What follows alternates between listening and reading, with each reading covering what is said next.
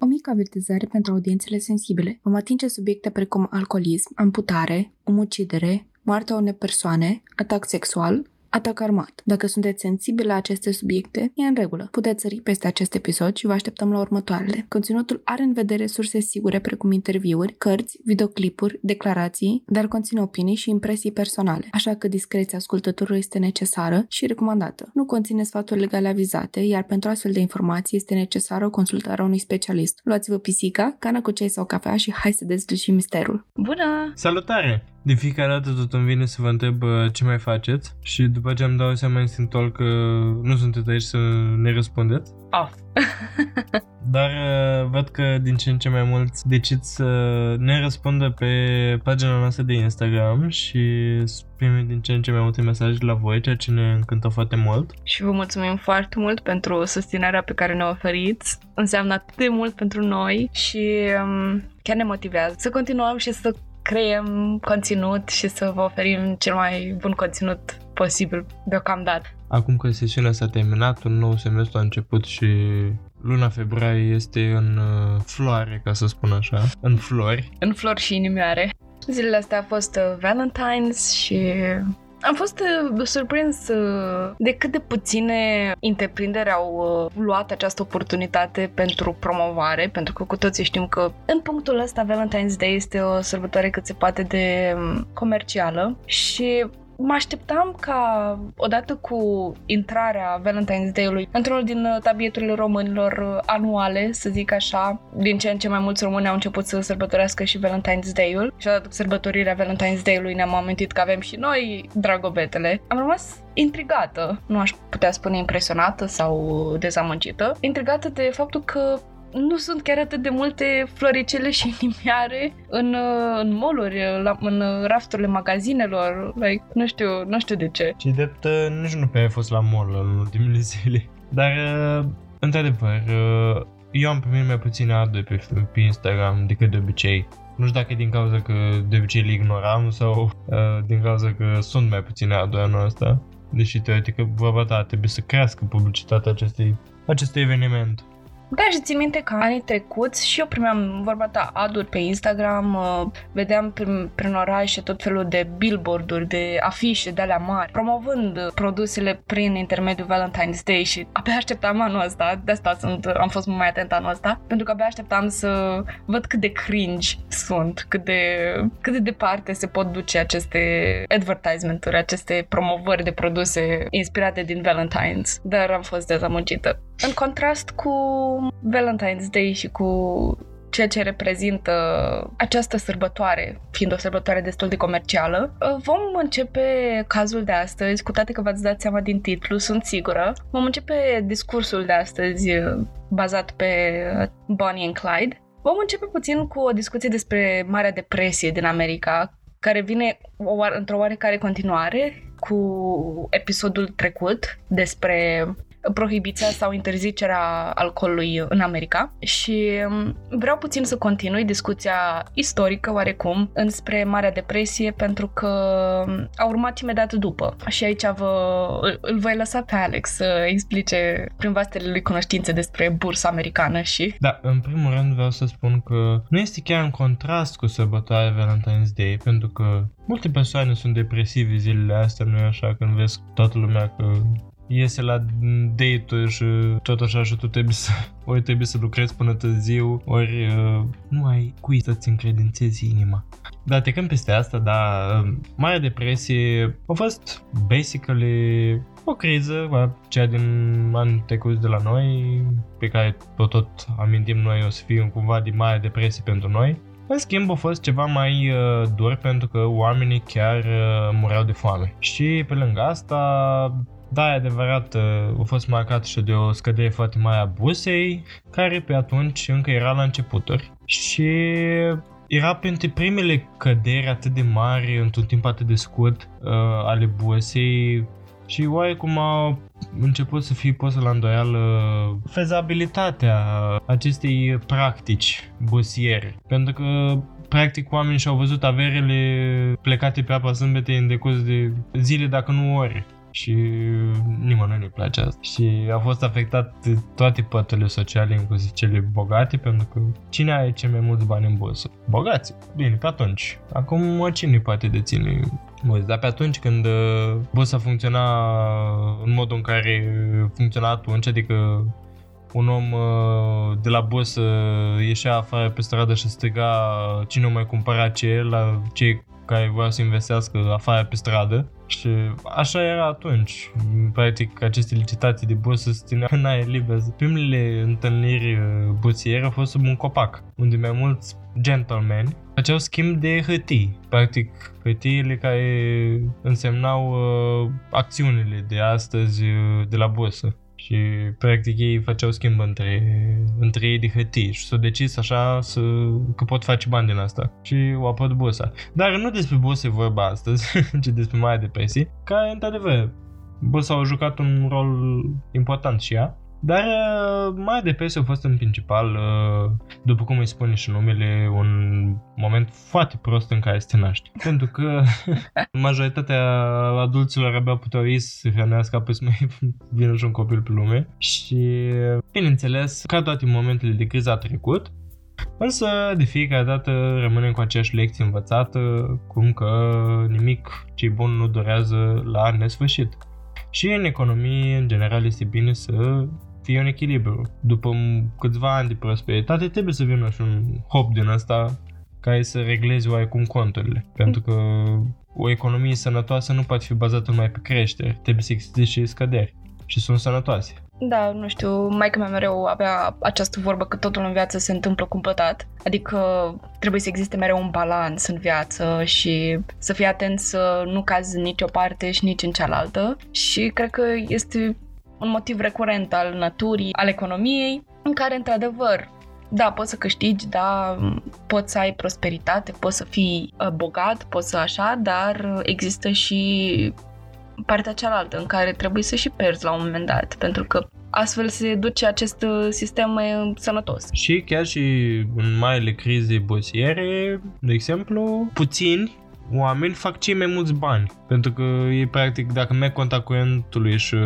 și uh, cumpăr în momentul în care piața este jos, după aceea sigur va veni o creștere și ei vor avea acțiunile de 10, dacă nu de 100 ori mai, mai valoroase. Pe acest principiu, na, se bazează orice de astă natură inclusiv bursa. Mă feresc să spun toată industria asta a criptomonedelor. E principiul asemănător dacă crește, o să aibă succes, o să așa, dar trebuie să existe un moment în care va colapsa orice până în fine. O să crească din nou și iar o să colapseze, iar o să crească. E modul în care funcționează da, numai că, într-adevăr, pe cripto vedem scăderile astea mult mai uh, spectaculoase și uh-huh. creșterile de altfel. Și, da, mulți spun că piața cripto nu e uh, fezabilă și nu va deveni în timp. Dar uite că deja de 10 ani, cred că dacă nu mai mult, din 2009 sau din 2012, nu mai țin minte exact, sau poate chiar mai devreme, au apărut Bitcoin-ul și a trecut de multe hopuri până acum și și-a demonstrat că își merită locul în economia internațională. Da, bine că din punctul meu de vedere, asta se rezumă doar la proiectele care, într-adevăr, stau în picioare, adică au o bază foarte bună și, în fine, își propun lucruri pe care le pot ajunge și chiar fac treabă, nu... Shitcoins. Exact, shitcoinurile care mereu ies la uh, răsar ca ciupercile după ploaie, mai ales în uh, popularizarea ideii de criptomonede și da, majoritatea provoacă pierderi pentru că nu sunt menite să dureze și de asta you have to... E, e o industrie mai uh, periculoasă. De asta zic, e foarte unreliable față de, eu știu, bursă sau alt intermediu de a face bani. În fine, dar uh, o discuție interesantă despre economie în general. Categoric nu suntem uh, experți, by the way, în nicio formă în economie și astea. Pur și simplu experimentăm viața și um, sunt concluzii trase pe propria noastră piele, în mare parte, sau pe propriul nostru research. Și trecem la subiectul de astăzi, care, în care vom vorbi despre popularul și mult citatul uh, cuplu Bonnie and Clyde, Bonnie și Clyde. Și sunt sigură că mulți dintre voi ați auzit despre acești doi indivizi, fie din muzică, o avem pe Beyoncé, care are referințe la Bonnie and Clyde și de fapt are și o piesă intitulată astfel Bonnie and Clyde cu soțul ei, Jay-Z. Taylor Swift are referințe la uh, Bonnie and Clyde uh, în piesa Getaway Car și vom vedea mai târziu că are mai multe undertones. Vedem filme, seriale intitulate după cei doi, în special după Bonnie Parker. Bonnie din uh, Bonnie și Clyde uh, are un film intitulat după ea și vedem că motivul recurent al Hollywoodului, în care obișnuiește să romantizeze și să umfle oarecum povestea lui Bonnie și Clyde și să facă un capital enorm de mare pe baza lor, pentru că la o adică vom vedea mai târziu că lumea a avut o fascinație incredibilă în ceea ce îi privește pe cei doi și um, cu toate că îi cunoaștem, cunoaștem ideea de la baza referințelor Bonnie și Clyde, adică avem acest cuplu imbatabil care poate trece peste tot. Puțin știu de fapt ce au făcut cei doi, ce au reprezentat ei într-o societate, ce au făcut să-și primească numele ăsta. Mulți știu că au făcut ceva nelegiuit împreună și că aveau o dragoste mare între ei și că orice obstacol ar întâmpina în viața lor îl pot întrece. Și cu ocazia asta, faptul că sunt Bonnie și Clyde și you know, Valentine's Day, am zis că e my time to shine, este momentul meu să vă aduc în față încă o referință pop culture. După cum mă cunoașteți deja, sunt uh, pasionată de subiectul ăsta și haideți să discutăm despre referințele și despre acest cuplu, Bonnie și Clyde. De ce sunt atât de populari? De ce sunt atât de citați? Suntem în anul 1932 imediat după Marea Depresie. Deci Marea Depresie s-a întâmplat în jurul anului 1929, 1930, 31, cam pe aici. Și efectele Marii Depresii au văzut și mai târziu, implicit în 1932. Încă suntem în perioada prohibiției, unde alcoolul este, în mod evident, uh, banat. Și l avem pe Franklin Roosevelt, care tocmai uh, a fost ales președinte. Pe lângă criza de atunci, mai era și o mare secetă. Lumea nu avea unde să muncească, nu aveau joburi, nu aveau pământul care să lucreze pentru că practic toată recolta era compromisă din cauza secetei. Lumea nu avea mâncare, nu aveau bani să, să își cumpere mâncare și să hrănească și practic era un timp foarte întunecat, foarte greu uh, să, vorba ta, să trăiești în America în acea perioadă și vremurile disperate cer măsuri disperate, nu-i așa? Astfel, rata criminalității a crescut foarte mult în acea perioadă mulți oameni recurgeau la tot felul de jafuri, crime pentru a supraviețui aceste momente grele. Și, pe scurt, cei mai populari criminali ale acestor vremuri erau chiar Bonnie și Clyde. Uh, intrăm puțin în uh, istoricul celor doi și vom începe cu Bonnie Elizabeth Parker, care s-a născut în 1910 în Rowena, Texas. Tatăl ei, Charles Robert Parker, a fost un zidar și a murit când Bonnie avea doar 4 ani. Mama, pe nume Emma, s-a mutat cu familia înapoi la casa părinților ei din Cement City, în West Dallas, unde a lucrat ca croitoreasă. În uh, perioada de adult a lui Bonnie, aceasta a scris uh, poezii precum Povestea ucigașului Sel și Sfârșitul traseului și o poezie care practic le-a dat numele de Bonnie and Clyde, uh, Povestea lui Bonnie și Clyde. A scris o poezie intitulată așa. Poeziile ei se găsesc pe internet foarte ușor, uh, în engleză, sunt foarte interesante, le-am citit și chiar le recomand uh, mai ales de Valentine's Day. În uh, al doilea an de liceu al lui Parker l-a cunoscut pe viitorul ei soț Roy Toron, cu care a abandonat școala, s-a căsătorit pe 25 septembrie 1926, cu șase zile înainte ca aceasta să împlinească 16 ani. Căsnicia lor a fost de scurtă durată din cauza problemelor provocate de criză și au mers pe drumuri separate, dar uh, nu au divorțat niciodată. Cu toate astea, ea încă purta vergheta lui când a murit. Toron era la închisoare când a aflat de moartea soției lui și și-a exprimat uh, aprecierea către cuplu și a spus că e mai bine să sfârșești cum au făcut-o ei decât să fii prins. Toron uh, a murit mai târziu într-o, în, uh, într-o încercare de a scăpa din închisoare. După încheierea căsniciei ei, Bonnie s-a mutat înapoi cu mama ei și a lucrat ca chelneriță o vreme în Dallas. Parker a ținut pentru scurt timp un jurnal Uh, la, pe la începutul anilor 1929, uh, când avea 18 ani, scriind despre singurătatea ei, nerăbdarea ei față de viața din Dallas și pasiunea ei pentru a face fotografii. Clyde Chestnut Barrow s-a născut în 1909 într-o familie săracă de fermieri din Alice, Texas. La sud-est de Dallas. A fost al cincilea dintre cei șapte copii al lui Henry Basil Barrow și Kumi Walker. Familia s-a mutat la Dallas la începutul anilor 1920, parte a unui tipar de migrație din zonele rurale către oraș, unde mulți s-au stabilit în mahalaua urbană din West Dallas. Soții Barrow și-a petrecut primele luni în West Dallas, trăind sub căruța lor. Deci, efectiv, trăiau sub o căruță. Până când au strâns suficienți bani pentru a cumpăra un cort în care să locuiască mai comod. Clyde a fost arestat pentru prima oară la sfârșitul anului 1926 la vârsta de doar 17 ani, după ce a fugit când poliția l-a confruntat din cauza unei mașini închiriate pe care nu a returnat-o la timp.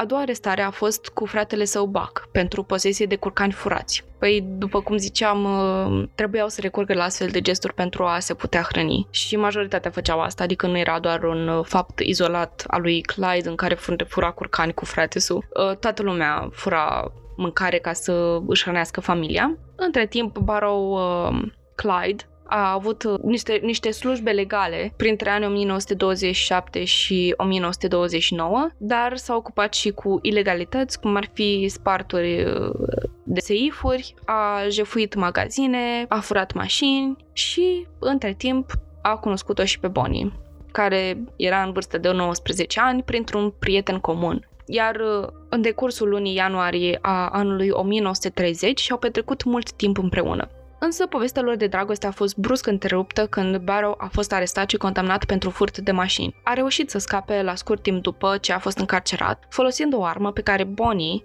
i-a adus ca și contrabandă. Practic, i-a strecurat în închisoarea în care era încarcerat Clyde o armă care, pe care acesta a folosit-o ca să evadeze. A fost recapturat la scurt timp și trimis înapoi la închisoare în cadrul căruia a fost agresat sexual în repetate rânduri. La un moment dat a ripostat împotriva agresorului, atacându-l și a rezultat în uciderea lui cu o țeavă cu care i-a zdrobit craniul. Acesta a fost prima lui crimă. Un alt deținut care îi spășea deja uh, pedepsa cu închisoare pe viață a luat crima făcută de Clyde asupra sa. Pentru a evita ca grea de câmp, Barrow și-a tăiat în mod intenționat două degete de la picioare, pe la sfârșitul lui ianuarie 1932. Din această cauză a mers șchiopătat toată viața. Clyde a fost eliberat la șase zile după accidentarea sa intenționată. Desigur, fără ca el să știe, mama lui a solicitat uh, eliberarea și a avut succes. După aceasta a ieșit uh, sora lui, uh, Mary, care a spus că ceva îngrozitor trebuie să-i se fi întâmplat în închisoare, pentru că Clyde nu mai era aceeași persoană când a ieșit. Un coleg de celulă a declarat despre Clyde că a asistat la schimbarea lui dintr-un școlar într-un șap șarpe cu clopoței. După perioada din închisoare, scopul în viața lui Clyde nu a fost să câștige faimă sau avere din jefuirea băncilor, ci să caute răzbunare împotriva sistemului închisorii din Texas pentru abuzurile pe care le suferise în timp ce își ispășise pedepsa. Da, aici uh, ne întoarcem la discuția noastră legat de cum uh, statul în general, instituțiile statului uh, corectează comportamentele greșite din libertatea ale deținuților pe care îi are. Și cum uneori după după ce ești în închisoare, te poate transforma închisoarea într-un criminal, mai mult decât ai fost înainte. Uh-huh. A fost închis pentru furat de curcan și a ieșit uh, un om care deja avea la activ o crimă și complet schimbat. Și îți frânge inima când auzi astfel de cazuri, pentru că încă este o idee complet valabilă și în ziua de astăzi. Sunt mulți oameni care sunt abuzați în timpul închisorilor și ies oameni, alți oameni, practic. Vom vorbi despre întâlnirea fatală dintre Bonnie și Clyde. Există mai multe povești despre întâlnirea celor doi. Cea mai comună este că s-au întâlnit la casa unui prieten comun, Bonnie era în bucătărie, făcea niște ciocolată caldă pentru restul grupului, când Clyde a intrat în aceeași încăpere în care Bonnie era și a fost uh, insta-love, a fost uh, dragoste la prima vedere. Erau foarte îndrăgostiți și petreceau foarte mult timp împreună când s-au întâlnit. Până Clyde a fost arestat și știm acum că nu a fost cel mai bun lucru pentru ei, pentru niciunul dintre ei, de fapt. În 1932 s-au reunit și au început să fie acest cuplu pe care îl știm în ziua de astăzi. Clyde avea o obișnuință de a da lovituri, jafuri, uh, asistate de un grup de oameni, practic și a creat acest gang și uh, dădeau spargeri în bănci, benzinării, tot felul de jafuri micuțe aici colo, case jefuite, uh, futuri de mașini Deja nu mai uh, furau cu ecan doar. Da, practic, din nou, era foarte greu să faci, faci rost de un job în vremea Marei Depresii și, în consecință, trebuiau să recurgă la astfel de lucruri ca să trăiască. Uh, înainte, la, pentru prima crimă, ei o măreau cu ecanii. Acum cu ecanii o măreau pe ei. și ne bucurăm pentru Clyde pentru că avea un avantaj enorm în fața autorităților. Știm că în această criză a fost uh, foarte greu din cauza, cauza lipsei banilor. Iar ofițerii de poliție din acea vreme trebuia să-și uh, procure propriile lor arme de foc, în caz că aveau nevoie să le folosească. Și în acea perioadă credem că le foloseau destul de des. Clyde avea avantajul unei arme de foc foarte bună, în contrast cu ce aveau de a face polițiștii, pe lângă care nu nici nu aveau bani foarte mulți cu care să se descurce, trebuiau să-și cumpere propriile lor arme și de obicei armele erau destul de ieftine, ceea ce puteau să pună mâna destul de ușor, de obicei erau revolvere care, din nou, nu sunt arme foarte puternice, pe când Khaled avea o pușcă automată, era net uh, superioară oricărui revolver de al uh, oricărui polițist. Și Clyde uh, avea un plan ambițios. A fost planul vieții lui și acesta a fost de a da o spargere în închisoarea în care a stat și să îi elibereze pe toți deținuții de acolo. Cu toate că condițiile erau îngrozitoare și îi puneau pe deținuți la muncă grea, și-a făcut uh, prieteni acolo, așa că își dorea mult să facă ceva să îi ajute, mai ales pe omul care a luat asupra lui crima făcută de Clyde. Și Bonnie, desigur că la rândul ei ura această închisoare pentru că i-a ținut iubitul departe de ea și era determinată să meargă până la capăt cu planul iubitului ei și și-au făcut din aceasta o misiune a vieții lor și anume își planeau să dea spargele la închisoare și să elibereze toți deținuții de acolo. Bonnie a fost uh, între timp uh, arestată pentru că a încercat să jefuiască un magazin de mobilă dar uh, juriul, fiind femeie și desigur că femeile nu puteau face asta cu propria lor voință, a fost ea pusă de cineva să facă asta. Desigur că juriul a votat în favoarea ei și a spus să nu mai faci, da? Și a spus, da, Bine. da, nu mai fac. Da, mi-aduce aminte de cum o chema pe tipa aia din... Din episodul trecut, da. Da, cu, cu secure. Uh-huh. Măi, sunt două părți, adică sunt două ipoteze. Unul este cea ipoteza anunțată de tine, în care și pe atunci toți bărbații erau misogini și aveam impresia că femeile nu pot veni cu un plan al lor și în cazul ăsta o funcționa pentru, pentru Bonnie sau pur și simplu au considerat că fiind femei, hai să o lăsăm, e mai puțin grav decât dacă a face un bărbat, că femeile nu fac așa... Așa grav. Așa crime. Pur și simplu s-a întâmplat odată, ca femeie. Tot o misoginie internalizată, dar uh, ambele variante au funcționat au pentru funcționat... Bonnie. Da, au funcționat în favoarea ei și a scăpat de orice fel de pedepsă. În 1932, uh, în aprilie, cei doi au plănuit un jaf și în acest plan, Clyde era șoferul mașinii de scăpare, de getaway car. Acest jaf nu a mers uh, cum au plănuit cei doi și până la urmă proprietarul magazinului a fost împușcat și ucis în această lovitură. Prea multe detalii aș vrea să vă dau. Și eu am fost curioasă de cum a decurs uh, minut cu minut aproape acest plan, numai că vorbim despre 1930 ceva și sunt foarte, foarte puține detalii. Nu, nu există martori care au declarat neapărat ceva idee că știm că Bonnie și Clyde au dat un jaf la acest magazin și știm că proprietarul a murit în acest jaf. Punem chestiile cap la cap și tragem concluzii. Acum, după cum am spus, în planul lor, pentru că avem niște documente de la Bonnie cu planul uh, unor jafuri conduse de ei doi, Clyde trebuia să stea la volanul mașinii. Pe când unii martori l-au identificat pe Clyde ca cel care a tras în uh, proprietarul magazinului, făcându-l din momentul ăsta criminal și căutat de oamenii legii pentru a fi pedepsit pentru ceea ce a făcut. Pedepsa pe care o merita Clyde, conform legii, era moarte prin electrocutare. Deci, the stakes were high. Așa că miza era enorm de mare. La gândul ăsta, Bonnie a fost îngrijorată pentru viața iubitului ei și a decis că va face tot ce este în putință ca să nu sfârșească astfel, ucis pe scaunul de electrocutare și a promis că nu va renunța niciodată la el. Cu toate că după acel jaf armat, Clyde a fentat forțele de ordine, poliția s-a cam pus pe urmele lor și erau determinați să prindă acest cuplu fatal. Era în mare parte interes interesul lui Bonnie și Clyde să scape de poliție, acum, mai mult ca niciodată, pentru că amândoi știau că dacă poliția va pune mâna pe Clyde, viața acestuia se va sfârși. Această amenințare a vieții lui nu l-a liniștit pe Clyde. Pe data de 5 august al aceluiași an, Clyde împreună cu câțiva prieteni au mers la o seară dansantă în Oklahoma, unde se consuma alcool. Reamintim faptul că vorbim despre încă era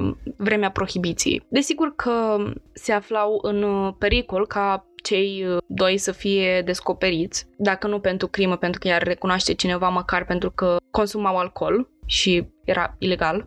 Numai că prin zona apare un șerif care patrula zona și când ești pe fugă și îți e frică de poliție, ca aceasta să nu te prindă, devii paranoic și fără să te mai gândești, Clyde nu s-a mai gândit și a ucis acel ofițer. Păi, curcanule!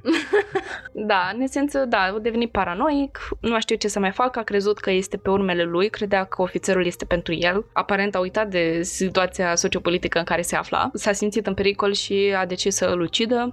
Sigur că a stricat toată noaptea tuturor celor care petreceau acolo. În final au reușit să scape de la locul crimei și au continuat să fugă de poliție. Deci au la activ două scăpări de poliție. Au fentat poliția de două ori. O să pierdem numărul acesta pe parcurs. Clyde uh, mai era responsabil pentru încă câteva crime în punctul ăsta, fie pe bună dreptate, fie pe speculațiile poliției, dar situația lui nu era tocmai roz și au decis să relocheze într-un alt stat, deoarece în acea perioadă poliția nu-ți putea face nimic dacă te mutai în alt stat, adică dacă el a condus crimele în Oklahoma, dacă se muta în, în alt stat, eu știu, în California, asum prin absurd, poliția nu-i mai putea face nimic, pentru că trecea de jurisdicțiile statului Oklahoma și era doar responsabilitatea jurisdicției din California, în caz că făcea ceva rău pe pământul californian, atunci puteau să recurgă la gesturi. Cu toate știm că se întâmplă foarte multe lucruri rele pe pământul Californiei. În zilele noastre, în zilele de față, desigur că nu mai este cazul acestei găuri în uh, legislație. Dacă ești vinovat de crimă, o să fii căutat în toate statele Americii.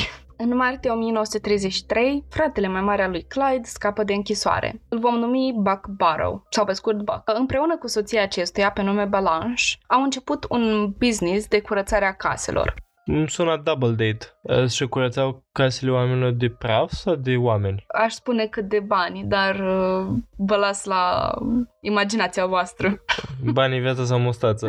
Ceva de genul, da. Belange și-a dorit mult să-l facă pe Klein să se predea poliției. Parte pentru că era lucru corect de făcut, din punct de vedere moral, și parte pentru că era frică de influența pe care o avea Clyde asupra lui Buck. Nu avea antecedente criminale? Uh, Belange nu. E, e mama plictisitoare a grupului.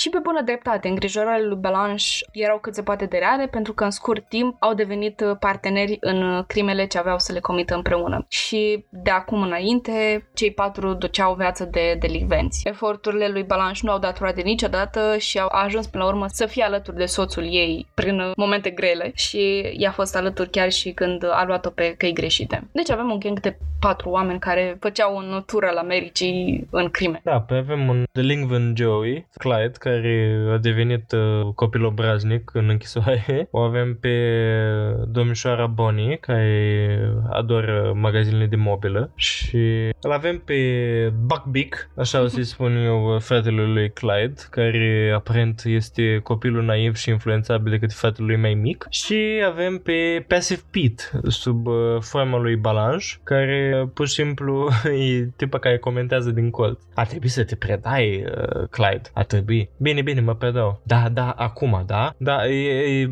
părintele la supraprotectiv sau bunica care te așteaptă de la ziua onomastică. pe banca din fața localului unde stai. Și tot îți face semn că e târziu. Da. Du-te la poliție, hai, e târziu. Cei patru, desigur că erau pe fugă să scape de poliție și într-o zi au ajuns să se mute într-un apartament într-un uh, stat apropiat, Oklahoma, și în acest uh, apartament Clyde într-o zi curăța o armă de foc și a ajuns să o declanșeze accidental. Un balanș, nu? Da. Vecinilor au auzit sunetul armei declanșate și au devenit din ce în ce mai suspicioși, mai ales că ei consumau foarte mult alcool în apartament, desigur că era la un dat gălăgie, uh, se vedeau dozele de bere pentru că consumau și câte șase beri pe zi, ceea ce este un număr foarte mare în vremea prohibiției, pentru că era foarte greu să faci rost de astfel de băuturi hai la o sămânță. Exact. Șase beri, două persoane, trei beri de persoană pe zi. Și nu făceau nimic altceva. da, o zi de vară normal, la terasă.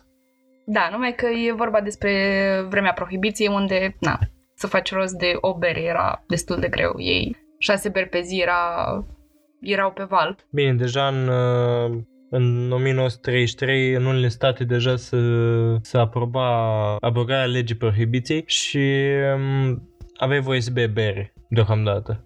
Da, dar uh, vecinilor le era frică și desigur că i-au dat în gât. Ce Da. să fac un uh, băgatul de seamă? Băbuța aia de la etaj care știe toate bârfele.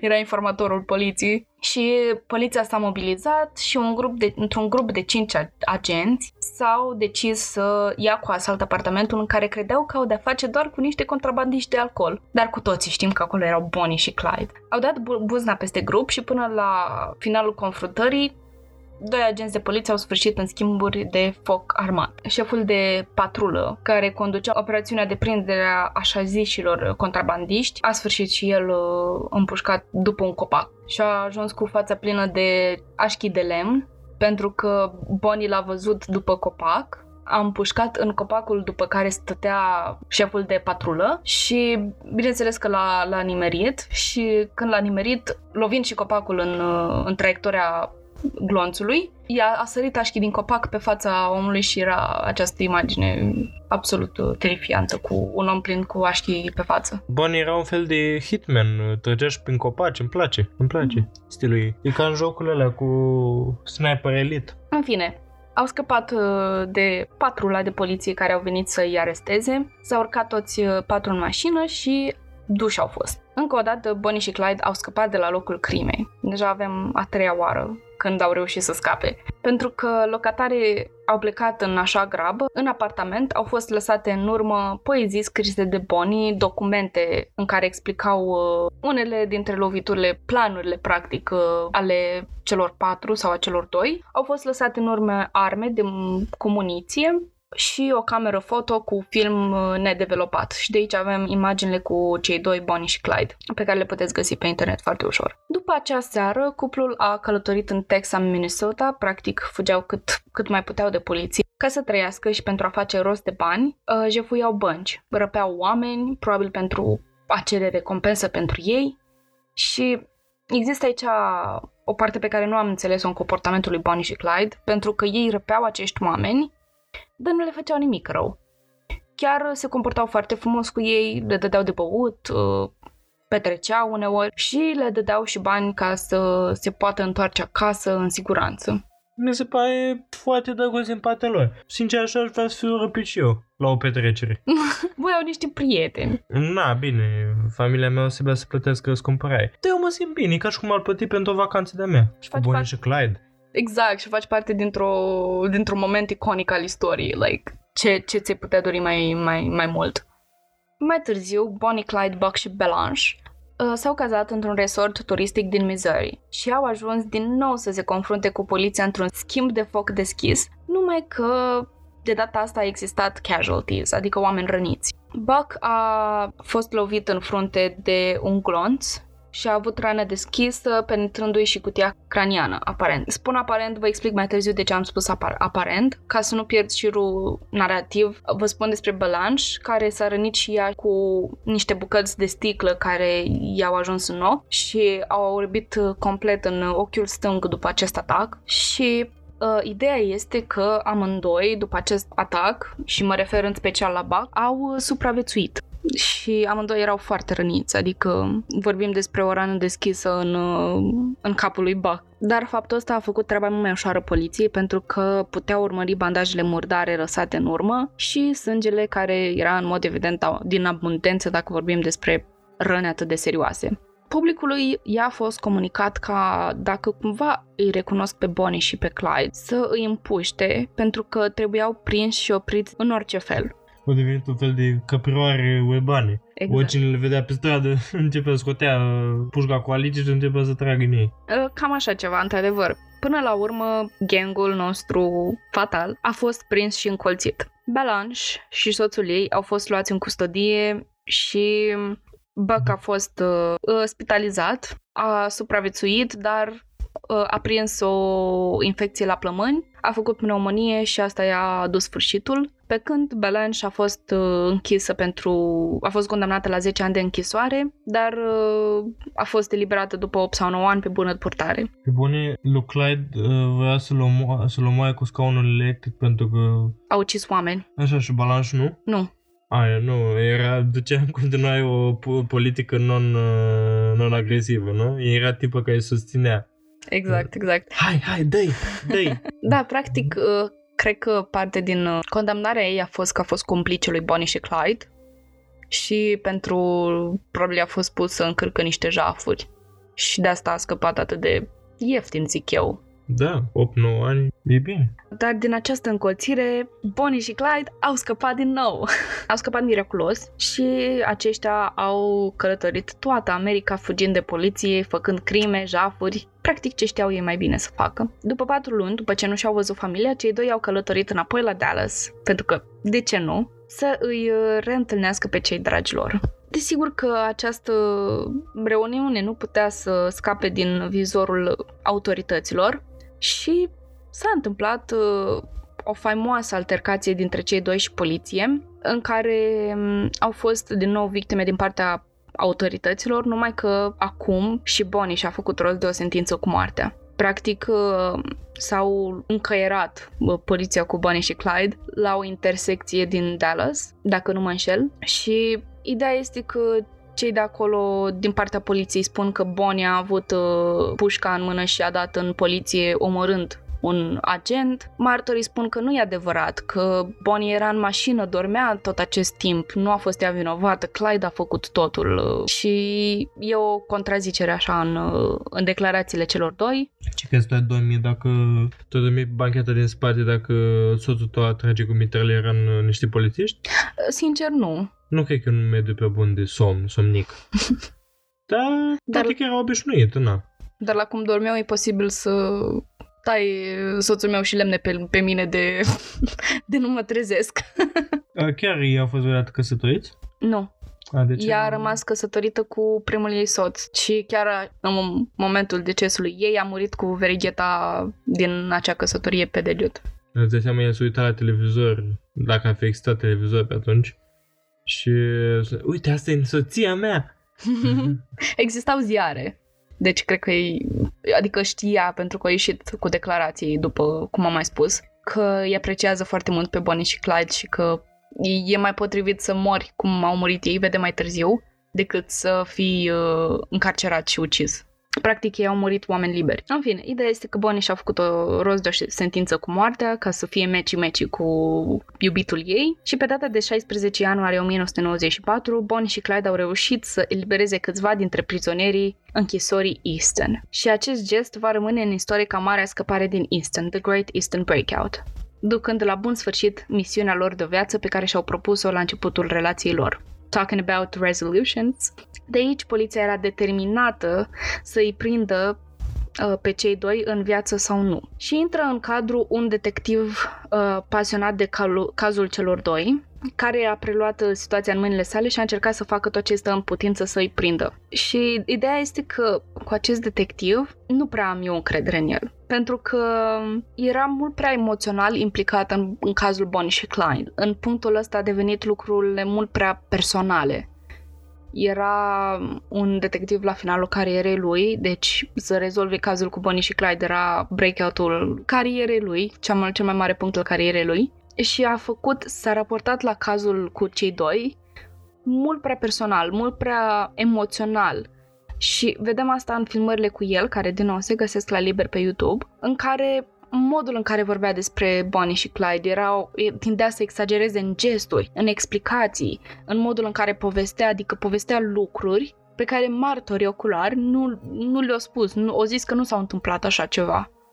Și de asta avem atât de multe informații contradictorii când vine vorba despre ceea ce s-a întâmplat. Și, în fine, un motiv pentru care mi s-a părut că acest detectiv a exagerat cazul lui Bonnie și Clyde a fost pentru a înversiuna populația împotriva lor, ca să fie mai determinat să îi prindă. Pentru acest Henry, Henry îl chema pe detectiv, cel mai probabil uh, punea mai multă însemnătate pe Bonnie și Clyde decât acești doi huligani care făceau crime și jefuiau bănci. Ceea ce a intenționat Henry să facă a reușit, uh, lumea a devenit isterică cu privire la cuplul, acest cuplu fatal, cu toate că ei nu atacau decât dacă erau atacați. Uh, nu omorau oameni inocenți pe stradă, după cum am spus, pe oamenii pe, pe care îi răpeau îi tratau regește, îi tratau foarte frumos, foarte bine, se comportau foarte respectuos cu ei și uh, practic jafurile pe care le făceau erau doar pentru a se a-și procura mâncare, hrană și tot ce mai aveau ei nevoie. Plus că toată lumea fura în acea perioadă ca să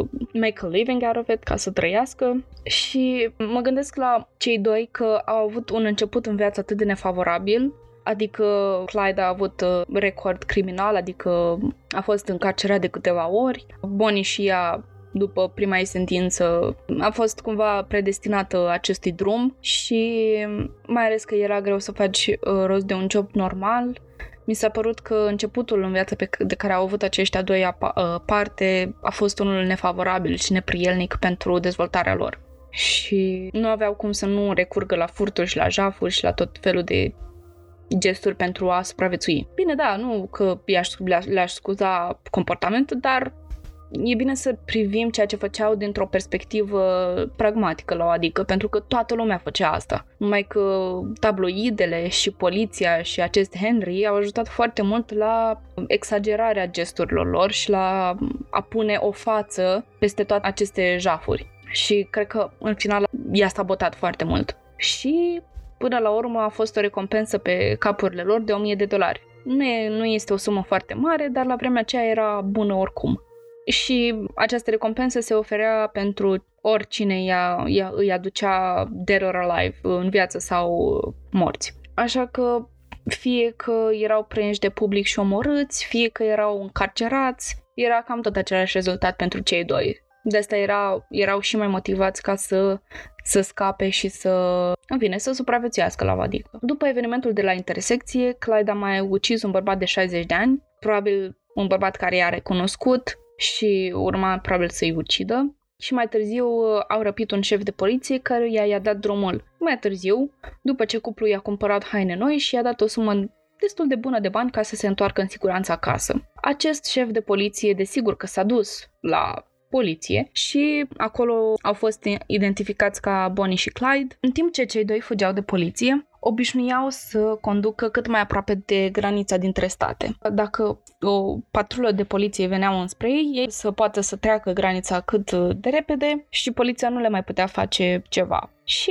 în, între timp, după patru luni după ce nu și-a mai văzut familia, mai treceau și pe la rudele lor. Până la urmă, poliția și-a dat seama de planul lor, pentru că de data asta nu mai puteau să meargă înspre ei și să îi lovească cu arme și să, să-i atace cu arme, cu arme de foc și să spere pentru ce mai bine. Trebuiau să aibă un plan mult mai bine pus la punct și să fie tacticoși uh, în abordarea celor doi și au început să-i urmărească îndeaproape. Detectivul de, despre care vorbeam mai devreme a strâns o mână de oameni care erau și pasionați de cazul Bonnie și Clyde și desigur că erau determinați să îi prindă, eventual să facă niște bănuți în plus. A fost nevoie să fie foarte tacticoși în privința asta, deoarece cuplul avea obiceiul să scape de fiecare dată și, după cum am spus, am și pierdut uh, rândul de dăți în care cei doi au scăpat de autorități și Până la urmă au venit uh, cu ideea că cuplul trebuia până la urmă să se întoarcă acasă la părinții lor și trebuiau să-și viziteze familiile, până la urmă cumva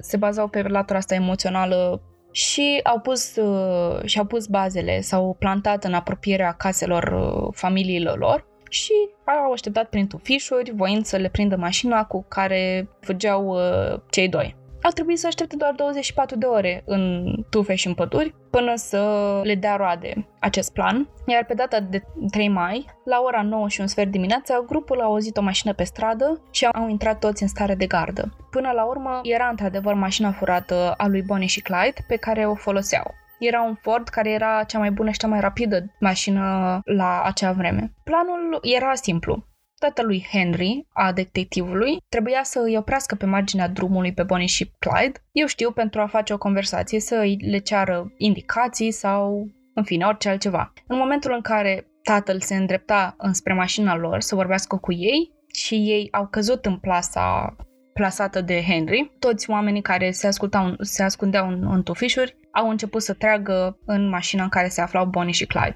Cei doi au murit pe loc la locul faptei. Nu au făcut nimeni deloc economie la gloanțe, au cheltuit uh, numeroase cartușe pe cei doi fugari, voiau să fie siguri de sfârșitul carierei celor doi în uh, acea dimineață. Uh, nu se știe câte gloanțe au, au încasat fiecare, nu cred că existau resursele necesare la acea vreme să se conducă autopsii, să întocmea, întocmească acte legale, adică cine cheltuia uh, astfel de resurse pe doi criminali, dar știm că amândoi au fost răniți destul de grav, practic ciuruiți de gloanțe și unii spun că au încasat 25 de gloanțe fiecare, unii spun că au încasat câte 50 de gloanțe. Desigur că nu exista un astfel de protocol în care să existe autopsie sau așa obligatorii în, în vremea aceea și desigur în ziua de astăzi nu s-ar întâmpla niciodată așa ceva pentru că avem protocoale mai prietenoase și mai umane, dar pe vremea aceea nu-i păsa nimănui să fie uman și să le dea o șansă, o șansă oamenilor de speța lui Bonnie și Clyde. Așa că acceptăm realitatea, învățăm din ce s-a întâmplat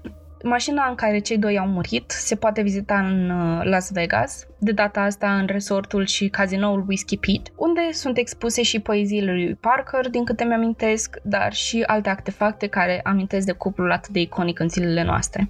Mormintele celor doi, din câte știu, nu sunt deschise la publicul larg, dar de aniversări, cimentierele fac excepție și îi lasă pe fanii lui Bonnie și Clyde să viziteze locul de veci a cuplului. Cei doi nu au fost înmormântați în aceleași locuri. Familia lui Bonnie nu și-a dorit ca cei doi să, fie, să mai fie împreună cu toate că cel mai probabil Bonnie și Clyde ar fi vrut să fie înmormântați unul lângă altul. Clyde își are locul de veci în acest cimitir privat din Dallas, Western Heights Cemetery, și Bonnie se odihnește în partea de nord a Dallasului, la parcul memorial uh, Crown Hill. Clyde a avut parte de o înmormântare privată, pe când uh, mormântarea lui Bonnie a fost mai grandioasă. La acea vreme, odată ce a ieșit vestea decesului, practic în aceeași dimineață, tabloidele s-au grăbit să scrie despre această poveste. Mii de oameni au venit la locul crimei să îi vadă pe cei doi ciuruiți în mașinile lor și să fure câte ceva de la locul în care cei doi au murit. Eu știu cartoșe de gloanțe,